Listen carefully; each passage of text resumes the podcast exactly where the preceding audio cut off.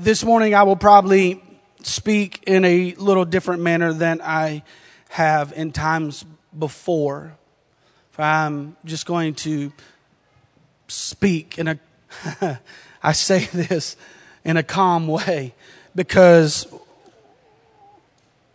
what I've been commissioned to speak on this morning is very personal, and at times it's hard to talk about.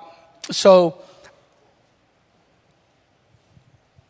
I ask that you bear with me this morning as I share and I open up my life in a very, very, very transparent way. As I prayed and fasted this week for this service this morning, when I was first asked to preach, and I thought, oh man, this is great. This is going to be fantastic. I can't wait to preach this or speak on this. And the closer it came, the tougher it got, because it brought back a flood of emotions, feelings, but yet it opened up new pathways of prayer for my family. So this morning, with the help of the Lord, I invite you to hear what the Spirit is wanting to say in this house this morning. My parents were raised in a home that was good Christian homes. My mom and my dad were good kids. They were good young people. They went to church on Sunday. They were kids that did what other kids normally do. They got in trouble occasionally, but they were good kids. My grandma, my mom's mom, would take my mom to a place called Everett's Chapel all through her adolescent years. And my dad, what I found out after doing a lot more research this week, is that my dad went to church as a young boy to a Pentecostal church. My grandpa David took my dad every Sunday to an apostolic Pentecostal church. But my mom and my dad were very, very normal. My mom did dance. That's where I get my awesome moves from. My dad was in a band. That's where I get my drum playing and my singing ability. I tease all the times. I play drums, and they say those who can't play instruments play drums. I'm sorry to all the drummers. Forgive me. That's just what I was told, but I rebuked it in Jesus' name. My mom and dad met in high school their freshman year. They were in love at first sight. They began to do what they called, I believe, in the 60s, courting. Not dating, you courted. And they did what normal, typical teenagers would do at that time. They hung out. They went down to the soda shop. They drove the strip. Anybody ever drove the strip? Oh, yeah, that was the thing to do on Friday night. You get in the ride, get in the whip, as they call it now. You get in the whip, you roll down the windows, and you drive real slow. You drive to the end where there's no more gas stations or no more life, and you turn around, and you come all the way back. And you get to the other end, and there's no life, and then you turn around, and you go all, and you do it for several hours. And you run all your gas out. Or you would sit in an abandoned parking lot with your trunk up, and you'd sit in your trunk. I told you I'm an old soul. I did those things. They dated all throughout high school. It was right after high school that my father asked my mother to marry him, and they got married when my mom was 19 years old, and they began to start their family. It was while my mother was pregnant with my eldest sister, Denise, that my father was drafted into the Navy. He was specifically in the CB unit. This was the maintenance battalion. They would go in and they would build camps, install electricity, build roads and bridges for the troops. Although my dad was never officially shipped off to the Vietnam War due to major complications with my mother's pregnancy from my sister, he was honorably discharged from the Navy, and he got to go home. It was right after his discharge from the Navy that my dad began working on the maintenance department in the prison system. And just to show you how small the world actually is, my sister's husband of 30 years now. His father was actually my dad's boss when my dad got out of the Navy. So God knows what he's doing. He went to work in the prison system. It was there that my dad began his drug use. My dad began smoking marijuana. And not only did he begin to smoke marijuana, but he began to sell drugs to the inmates. He would take the inmates off the compound and he would give them and sell them drugs. And he became not only a drug user at the time, but also a distributor. He would take the state truck and he would tell them, "Get in, guys, we're going to go do a job." And they would go to my dad's marijuana greenhouse and they would harvest the marijuana. It ultimately took that job that my dad was doing and him selling the marijuana, and he lost that job. He was arrested for dealing in paraphernalia, and he ended up at a major company in our city in Clayton, North Carolina, called Data General. He was an electrician, and there he became an electrical engineer. This is where the real cycle of my family began that would take us all down a very, very dark and painful road. See, my parents began to get high and get drunk every night and every weekend with their friends. Partying was the norm. It was what they did. You get drunk, but you get to a point where the hangover didn't affect you and you could go to work and you could function without anyone ever knowing. See, my dad, and I remember it like it was yesterday, 503 Bowling Street. It was a brick home and it had a carport off to the right side. And in that carport was a little storage area. And my dad would there have his own marijuana growing operation right there in the carport of our home. That was right when I was born in 1979. That wasn't all that he had. My dad had multiple greenhouses down by a place called Noose River. It was kind of secluded. It was right behind an elementary school. He had multiple greenhouses filled with marijuana plants. In fact, my sister, who was about 6 to 7 years old at the time, would go and help harvest the marijuana with my dad. She tells me she would remember watering the plants and pulling the buds off of the plants. See, growing up, my dad also loved motorcycles. He loved his Harley Davidson. It was a collector's version of 1969 Lowrider. Motorcycles became a major part of his life. He was in a motorcycle gang called the Scallywags. It was a finger off of the notorious group Hell's Angels. He was the president of this motorcycle gang. Him and many of his friends from high school and many, many others would go around town and sell drugs, and they would have parties at our house. In the barn behind our house, when I was just a baby, they would have parties in the barn, and you walk in and there would be so smoke-filled you could not see who was in the barn. It was at this point that my dad became the largest drug dealer in our city. He was the largest distributor of marijuana in all of Clayton, North Carolina. In fact, my dad sold to the chief of police. My dad sold to many, many police officers. And that's how my mother got her job as the secretary for the chief of police. He would sell all over Clayton, Smithfield, into Raleigh, North Carolina. It was after a while of growing and harvesting, using and selling, I learned that my dad had apparently, he and my mom both at the exact same time, without either one knowing, were having affairs on each other. My dad was having an affair on my mom, and my mom was having one on my dad. So my mom, in a fit of rage, kicked my dad out of our home. Now, I'm only 4 years old at this point. This is all stories that have been told to me. My sister tells me that when my dad, as he was delivering a pound of marijuana on his 1969 motorcycle, he was going down Highway 70. In the left lane, there was a median and two more lanes on the right side. He was headed to deliver a pound of marijuana when a young man pulled out of a gas station all the way across the lane. My dad then slid his Harley Davidson. It caught the underside of the car, slammed him against the car, and threw him 200 plus feet across the median into the oncoming traffic on his head.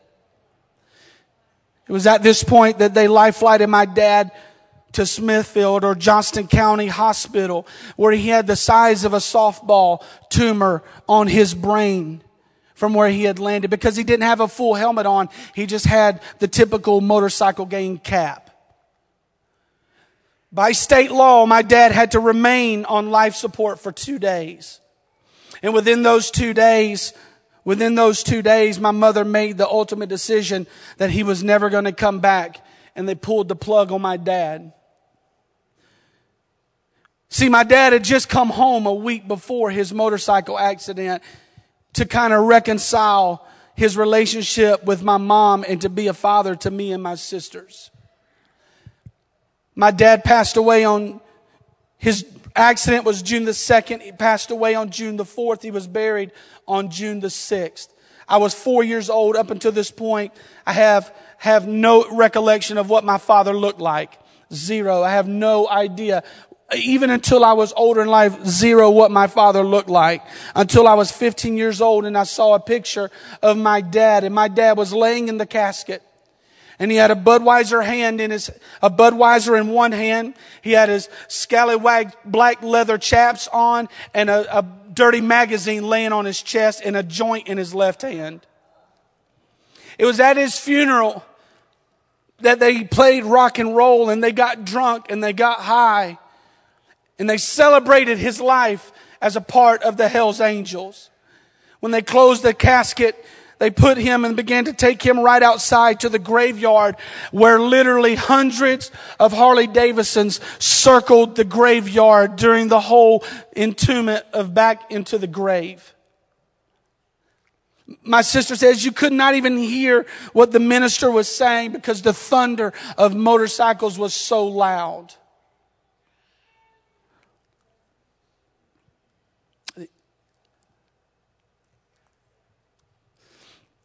It was after my dad died that we thought that my mother would straighten up, that she would, as we say today, get her act together, but only to have her bring in her lover from her affair to live in our home, while me and my sisters were taken away to go live with family members for several months.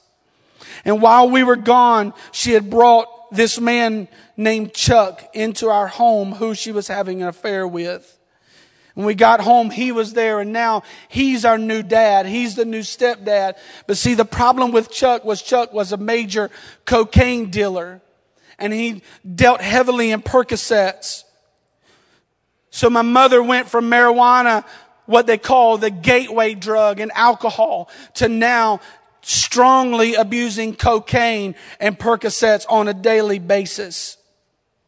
This was the week that my oldest sister Denise, decided that she was going to move out, because a short time after we got home, my mother went on a drunken and drugged out binge. We did not see her for 7 days. My sister tells me that she scourged through the couch cushions to find change. That way she could feed my sister and myself. We ate crumbs. We ate whatever we had. Maybe that's why I love fried bologna. I don't like Spam though. My sister left Denise. She didn't want to. She told me on the phone.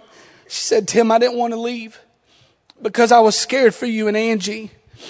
The night before she left, I remember sleeping in bed because I dealt with fear so bad, anxiety so bad at just 5 and 6 years old. I was sleeping in the bed, and Chuck and my mom had been fighting. We could hear them throughout the night.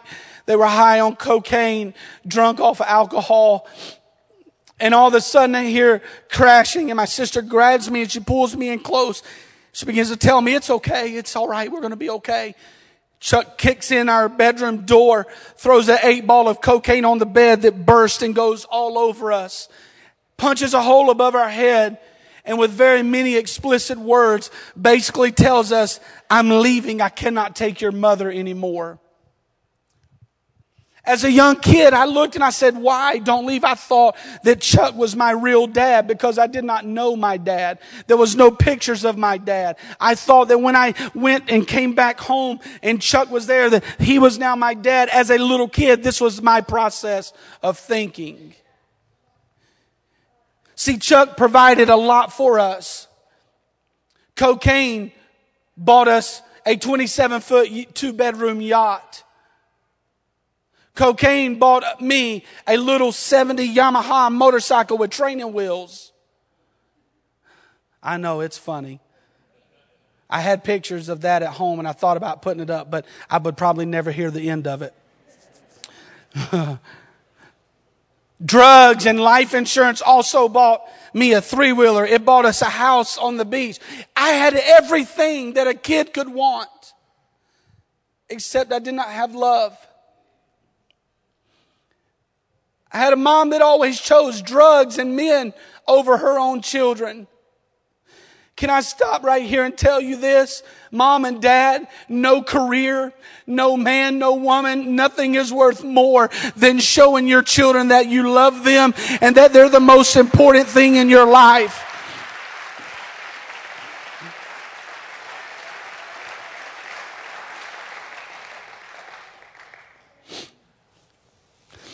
When he left, we could not find my mother. She went on another binge.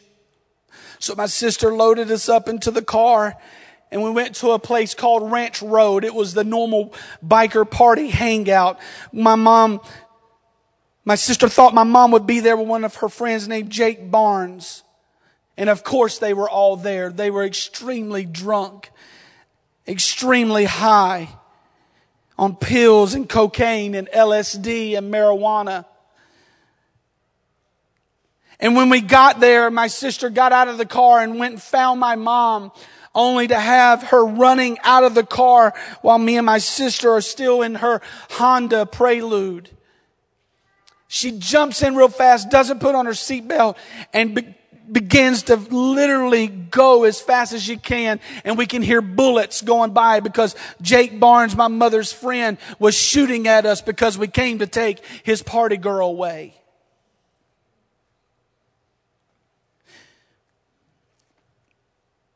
It was at this time that social services stepped in and took us away from my mom.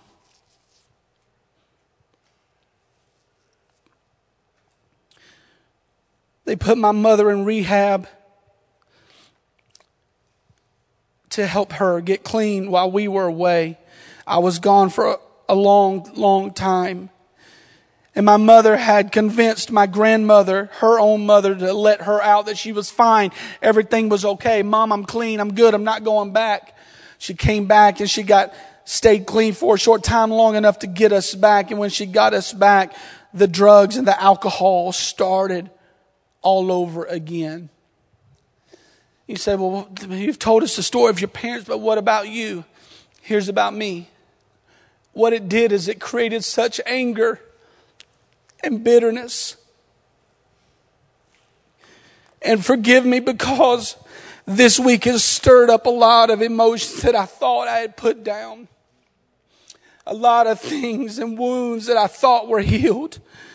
But I stand here today feeling the anointing of God's presence to tell somebody,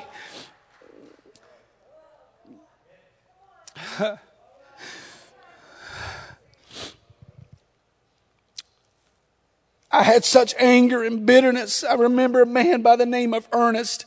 Chuck was out of the picture.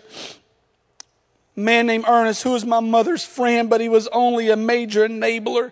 They would party together. He liked my mom, and they got into a fight one night. We had a 55-gallon fish tank in our home, and I remember him slamming my mom up against the fish tank, and I took off as a 9-year-old kid running into the darkness because they were fighting, and it was chaos. There was screaming, and there was hollering. There was stuff being thrown and cursing and unimaginable if you've never been there. And he told my mother, I'm going to kill you if you leave. So he didn't want to do that, so he grabbed her car keys and he threw them into a field. And now here we are. I'm cowered. There was a small cemetery right beside our house, and I'm cowered behind a headstone because I hear the screaming and the fighting, and he's chasing my mom through the front yard. After a short time, they kind of fell apart as friends, and my mom told me the same old story and sang the same old song that I've heard many times. I'm going to do better, guys. I'm going to do better. We're going to start over. We're going to go to the beach this weekend, and we're going to have a good time when there's not going to be any drinking, only to get there. And my mom passed out by 9 o'clock that night. And my sister, 12, and me at 8 or 9. My mom, we're asleep. My mom wakes up and she goes to the store only to come back with a man that she found drunk in a phone booth. His name was Wayne. Wayne was a super hard worker. He was a sheetrock guy. He was a little bitty guy about this big and probably $125 soaking wet, but just pure muscle because he hung sheetrock. Wayne was a very good guy when he wasn't drunk. But when he got drunk, he was the most violent man I've ever seen in my life. I can tell you story after story of him beating my mom,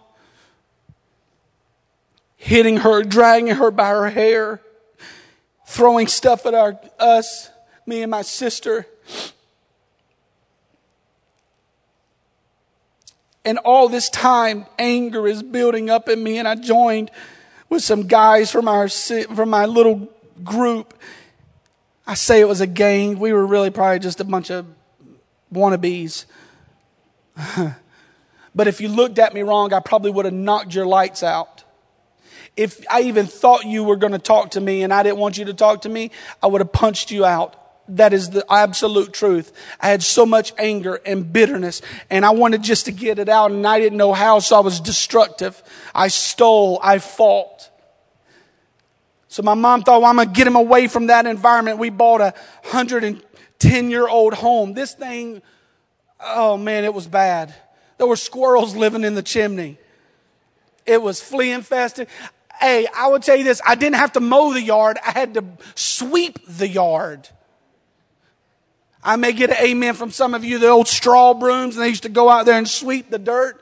Yeah, that was this guy. Mom's like, mow the grass. I'm like, there's nothing to mow. We'll get the broom and sweep it. I wish I had a picture. I used to wear a bib overall. I was skinny at one time, Brother Scott. I had ribs under here somewhere.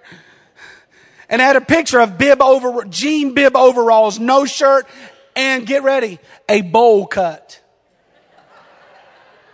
I was the hottest thing in the town.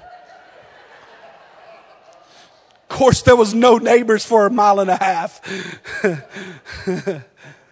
I'm out there in my bib overalls, my no shirt on, and barefooted, and I'm sweeping away with my cool bowl cut. And it wasn't this bowl cut, it was the cool bowl cut. Went down the form to, yeah. If I had a little more hair right here, I'd bring back the bowl cut. But it wouldn't look right when you're thinning on top. They bought this house, and we were going to renovate it. And we're literally a mile and a half from anybody. And it was one Friday night. They were drinking, and by this time, I'm used to it. I'm used to the drinking. I'm used to the partying. I'm used to the fighting. I'm used to the separating at like 12 years old.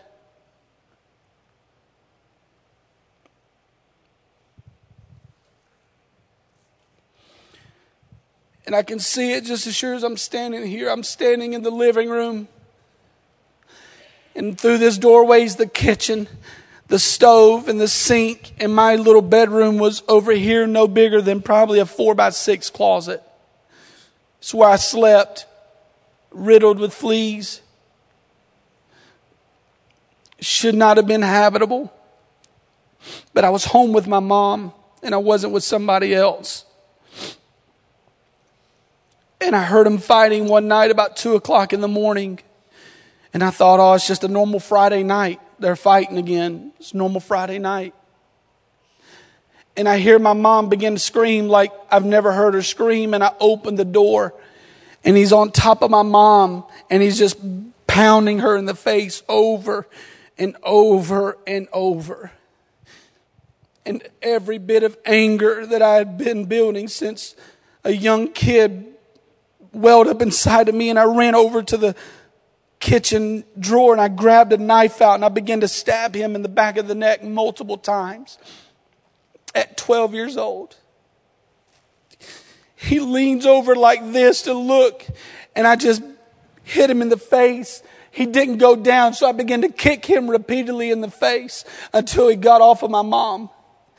You say, why would you do that? Your mom's an alcoholic. She's a drug addict. She's abandoned you her whole life. Why would you take care of her? Because that's my mom. He got off of her and I grabbed my mom and I drug her out the door, screen door. And I finally got her up on her feet, and it was just a long, dark dirt road. And we began to run as fast as a drunk person can run. Thank God. I can honestly say probably thank God she was drunk, because we were weaving and wobbling and he was shooting. It was so close I could hear the bullets. I thought, Mom, we got to go. We snuck back a couple hours later after he had passed out. We got in the car and we just drove, and we slept in the car for a day or so. I thought, Mom, we got to get help. She goes, we're never going back. We're going to go back and we're going to get clothes and we're going to leave. We went back and we got clothes, but we never left. And the beatings continued and my anger continued to build and to build. And it was the summer of 1994, 93, I believe it was. My grandpa David, my dad's dad, called and said, Peggy, my mom, I need some help setting up trailers this summer. You think Tim could come help? By this time, I'm around 14. And she goes, yeah, he'd love to do that. So I went to stay with my grandpa David. And I began to set up mobile homes. It's amazing. It's hard work. At 14, it's hard work. Carrying cinder blocks. That's why I got these big old guns. I got to be careful. Don't want to tear the suit up.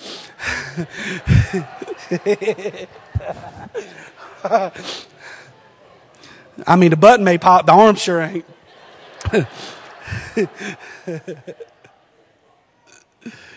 So I went and we set up trailers, and it was a Sunday. We had the day off. We worked 6 days a week from sun up to sundown. And now that I think about it, I don't think he ever paid me. I guess he thought me living in his house, eating his food was enough. I don't remember. But I was sitting there watching TV, and my grandmother, Linda, who is not my real grandmother, she's my step-grandmother. My grandfather was backslid. I did not know that at the time. He was in church, out of church, in church, out of church. I wonder if he would have stayed in if my dad would have done right. Because to step back a moment in the story, and I'm sorry to do this, my dad sat in the same kind of service you're in today. He heard the word. He felt the Spirit of God, but he never made a move to the altar to declare his life and Jesus Christ in it. My grandfather was backslid, but my step-grandmother was on fire for God. I just spoke to her this week, and she's 86 years old, and she sounds the same as she did when I was 14. I'm telling you, living for God can preserve your life. It'll save you from a lot of stuff. It'll keep you from a lot of stuff.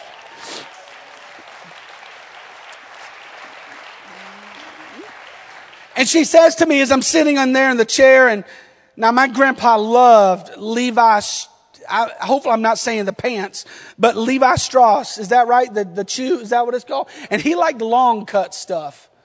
And I'm sitting there and I got my Gatorade there and I'm watching TV and I'm not paying attention. And I grab what I think's my Gatorade only to take a big old swig of that Levi Strauss. I can tell you this, I didn't need the Holy Ghost to break me from ever chewing tobacco.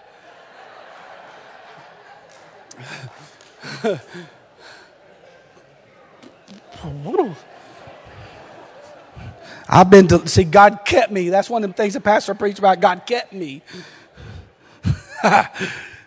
And she looks at me and I'm flipping through stations. There ain't nothing on TV. I'm just flipping. She says, Tim, would you like to go to church with me today? Now, most of the summer, she did not say a word. It's almost the end of summer. She didn't say a word. And I said, okay, yeah, sure. I didn't ask what denomination it was.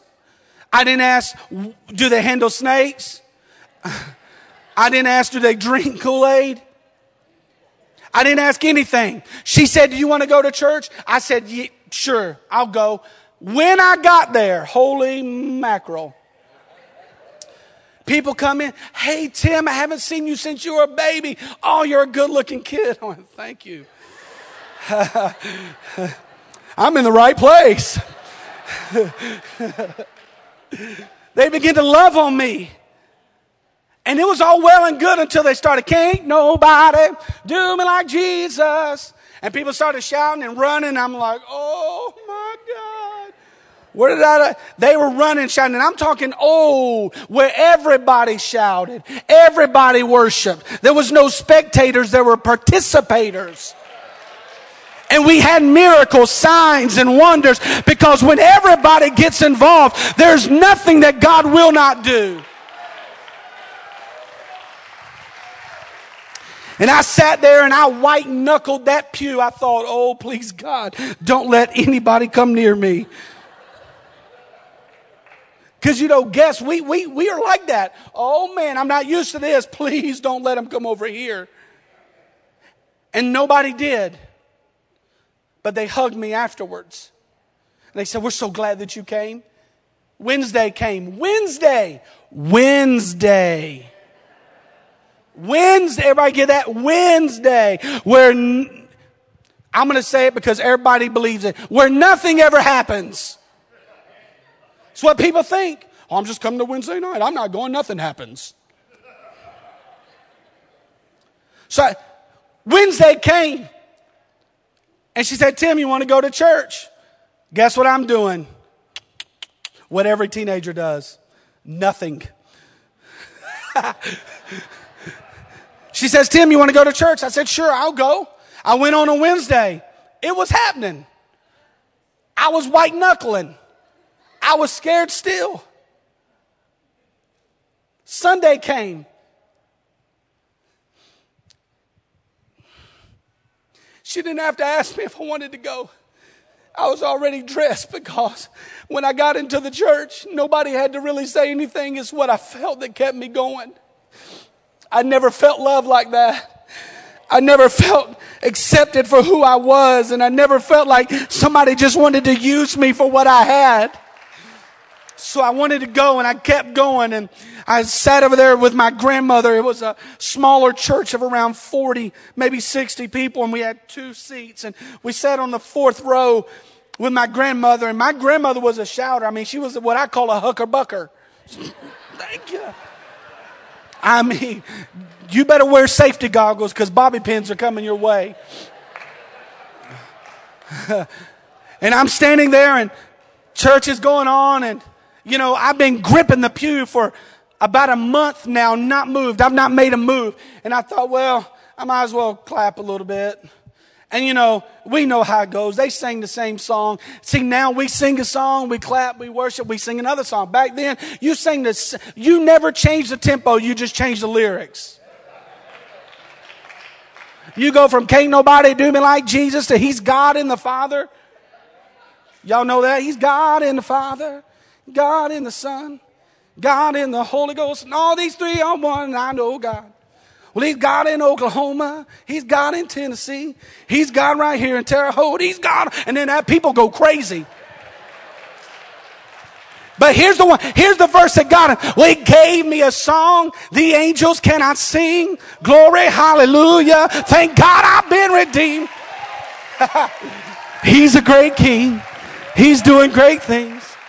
My soul says, thank you.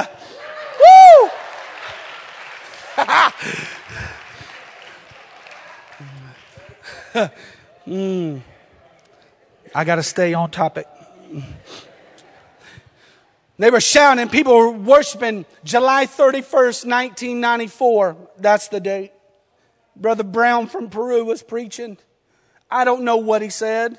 I can't tell you one thing he said. I can tell you song service lasted for like 65 minutes. And I'm over there like, Jesus, can we sit down? You don't need jazzercise. You don't need exercise. You don't need Peloton. What you need is a run the aisles. Am I okay, Sister Debbie? What you need is, you want to work your calves, just shout a little bit. This is about the only exercise I get all week is church. Other than that, it's fork curls. Service goes on and I'm sitting there. I got to hurry and I'm white knuckling because it's one of them services, Elder. People are shouting and talking in tongues. People are running the aisles and they're doing crazy stuff. And I'm sitting there and I'm like, oh my, oh no, they're going to touch me. They're going to touch me. They're going to do it. Please don't come over here. Please don't come over here. And I started to sit down and my grandma looked over at me. Now she meant nothing by the look, but the fear of God came in me. She's like, you better not sit down. Because I'd seen her huck and buck and shout. And I didn't want her to accidentally shout my face. And so I stood there and he preached. Don't know what he preached, but I can tell you this. At the end of it, after worship went and everybody was involved and engaged, nobody was standing. Nobody was doing anything. He was a missionary. He presented his slides. He talked about his country and he wanted a PIM. And he says, you know, I just feel like somebody, if you want the Holy Ghost today, God wants to give it to you. And I stood up out of that fourth pew. And I stood up all by myself. I didn't look. And I just walked right down to the front. I didn't know who Adam and Eve were. I didn't know what repentance was. I didn't know about Jesus' name baptism. I didn't know about the Holy Ghost. I just knew that I had something right there in my throat. I couldn't swallow. I couldn't hardly breathe. You know what that's called? It's called conviction. I had conviction and God was telling me, if you'll come, I'll help you. And I walked to that front and I stood right there at the front of that church and I lifted my hands with tears running down my face. I didn't know what to say. I didn't know how to pray. And I stood there and somebody came up to me, the same ones that loved on me when I was broken, when I was hopeless, when I had nothing. They came and they said, that's it, Tim. He loves you. Tell him you love him. I said, I love you, Jesus. And it was in a matter of 2 minutes, God filled me with the baptism of the Holy Ghost, with the evidence of speaking in other tongues. No man told me how to say it, but God, oh, the King of Glory came in. It didn't take long. You want the Holy Ghost this morning? All it takes is you to completely surrender and realize you are broken. You are undone. You have nothing except Jesus Christ and Him crucified. And when you have Him, God will fill your most inner being. You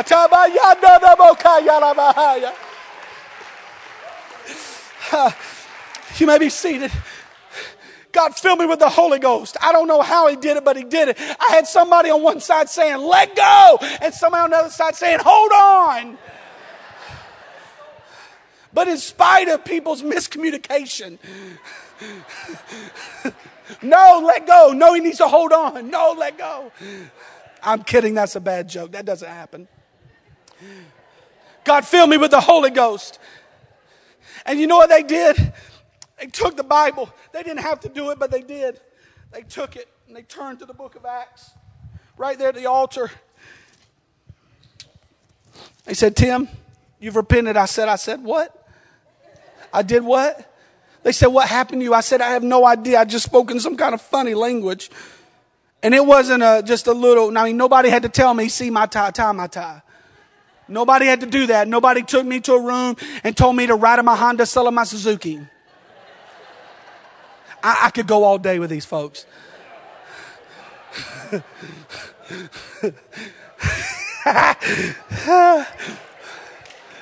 And they stood right there at 15 years old. And they said, you see right there? Then Peter said unto them, they start off at verse 37. Now when they heard this, they were pricked in their heart, and they said unto Peter and the rest of the apostles, men and brethren, what shall we do? In other words, they said to him, they were asking the people, what do we do to be saved? We realize that our sin crucified God. What do we do? Then Peter said unto them, repent and be baptized every one of you in the name of Jesus Christ for the remission of sins, and you shall receive the gift of the Holy Ghost. They said, Tim, you've already received the Holy Ghost on credit.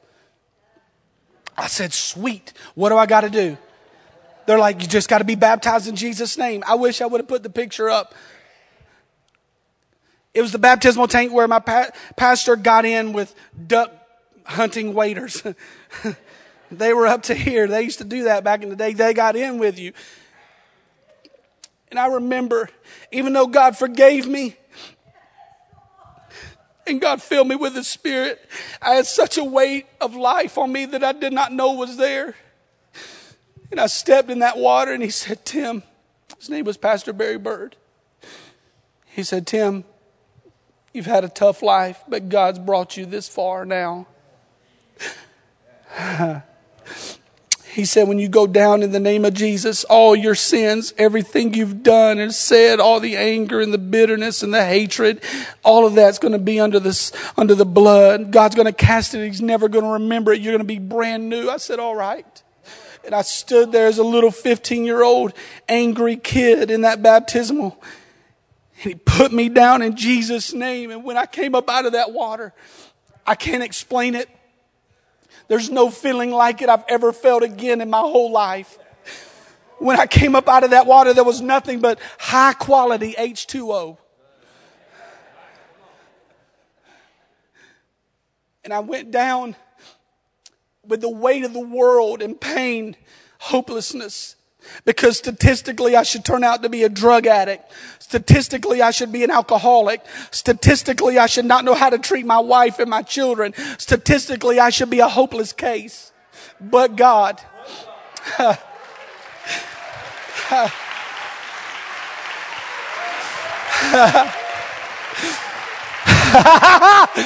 I've come this far. I've come this far not because of me, but because God. You have come this far not because of you, but because of God's grace, because of God's mercy, because of His loving kindness. I'm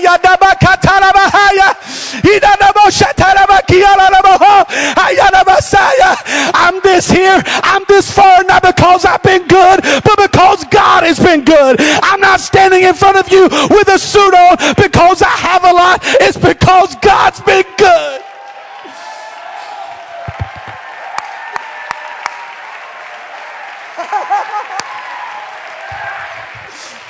What you're looking at is not professional Pentecostals. You're looking at blood-bought sinners that have been saved by grace.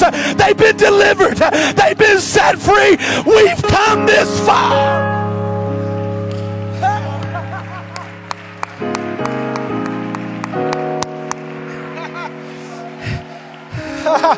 Hear the word, hear the word. Romans 8, for ye have not received the spirit of bondage again to fear, but ye have received the spirit of adoption, whereby we cry, Abba, Father. I got a word for you. We are saved, but God did it all. God brought me into the church, not because I deserve it, but it's because of His mercy. It's because of His grace.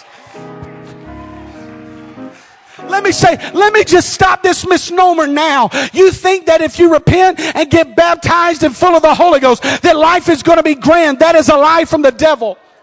Because I was 17 years old, living for God, praying and fasting, and I was sleeping in a truck for months while going to high school. I was homeless, yes. Well, God didn't make a way. No, that was the pathway God made for me. God looked at my life and said, I know you can endure what I'm about to put you through. I know you can handle it because I will not take you to it if I can't bring you through it. So be not weary in well-doing. If you'll keep marching on, if you'll keep stepping out by faith, whatever you're going through, God's going to take make it through you because you've got power. I wish I had some lost and some undone people, some bruised and some battered people that felt like they had no hope, that would come to this altar and say, I've come this far because God has brought me a mighty long way.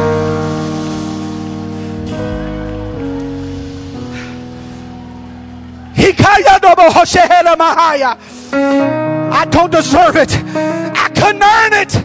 But somehow, some way, God has brought me this far. God has brought you this far, but God's not done with you yet. Your life is not finished. It doesn't matter what your situation is right now. It doesn't matter. It may look hopeless. You may be full of anger and bitterness. You may be weary and wounded and sad. But God said, I brought you this far not to let you die, but God's going to help you to continue your journey. First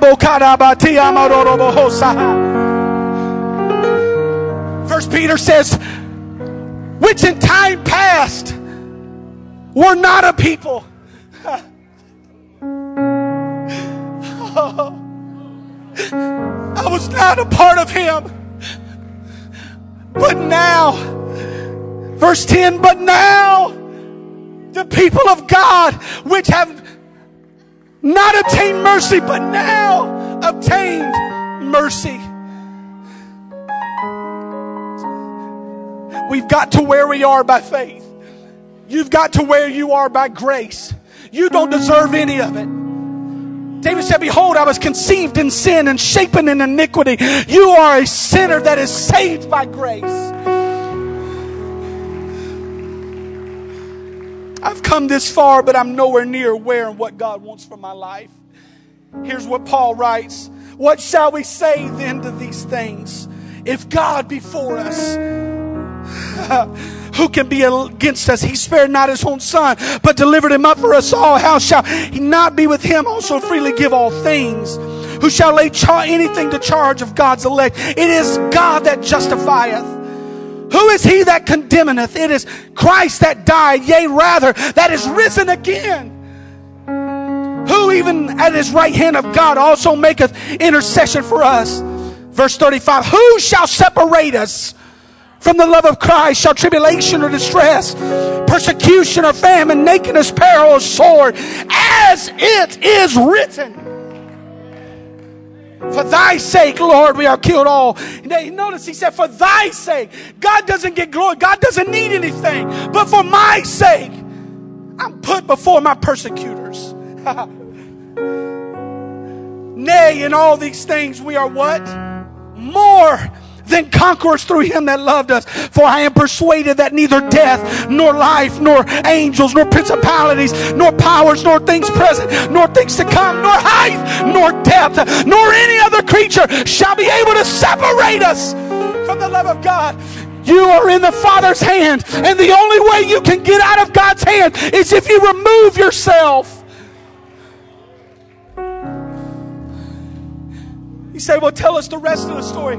Here's the rest of the story. My eldest sister used to be agnostic, did not believe in God at all. Is she in the church in the full truth? No, she is not. But she is well on her way. She is a spirit-filled church, and she loves God. And there's been a transformation.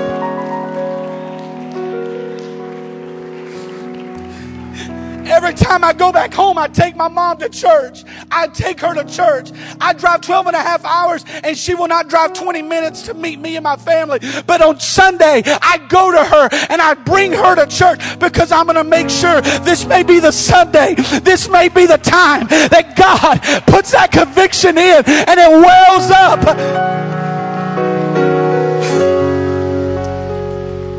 Last time I went home, my niece received the baptism of the Holy Ghost. I baptized my sister Angie after she got out of prison the second time. Prayed her through to the Holy Ghost. Is she living for God today? Sadly, no. She's addicted to drugs like my mom. My mother's 68 years old and still addicted to every drug you can think of. But when she's sick,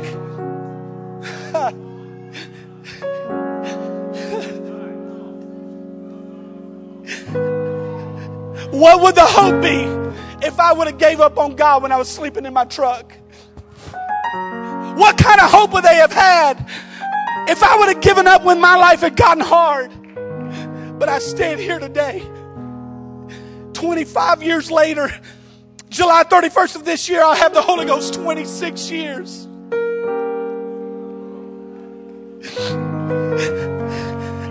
Maybe this isn't crazy to say, but I've been to hell and back. I fought persecution from my own family. My own grandmother kicked me out on the streets. I didn't know if I was going to make it. But I had an old Elder Gordon, on a Saturday night prayer, come over to me, and he put his hand on my back.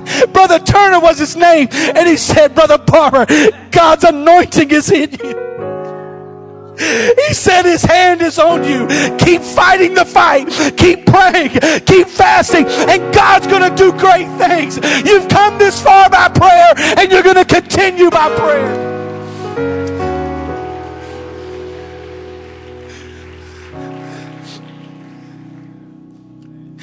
Many people, even when we started our church in Huntingburg, Sister Tammy, they would come in and they would look and tell my father-in-law, well, look at Tim and Lacey. They have it all together. Look at his nice suit. Look at his car. His kids, they're well-behaved. They're well-dressed. I bet he has a real nice home, too. No, I was living paycheck to paycheck. I was struggling with some things internally. But you know what I did? I found myself in prayer, and I kept reminding myself I wouldn't be here had it not been for God. Don't let it be the big misnomer that everybody around you has it together, because we truly don't have it together. But what we have is mercy, and we have grace. And when we lay down at night, we have a peace that passes all understanding. When we wake up in the morning, we have mercy that is renewed every day. If you're thankful for that mercy, lift your hands, lift your voice, lift your voice.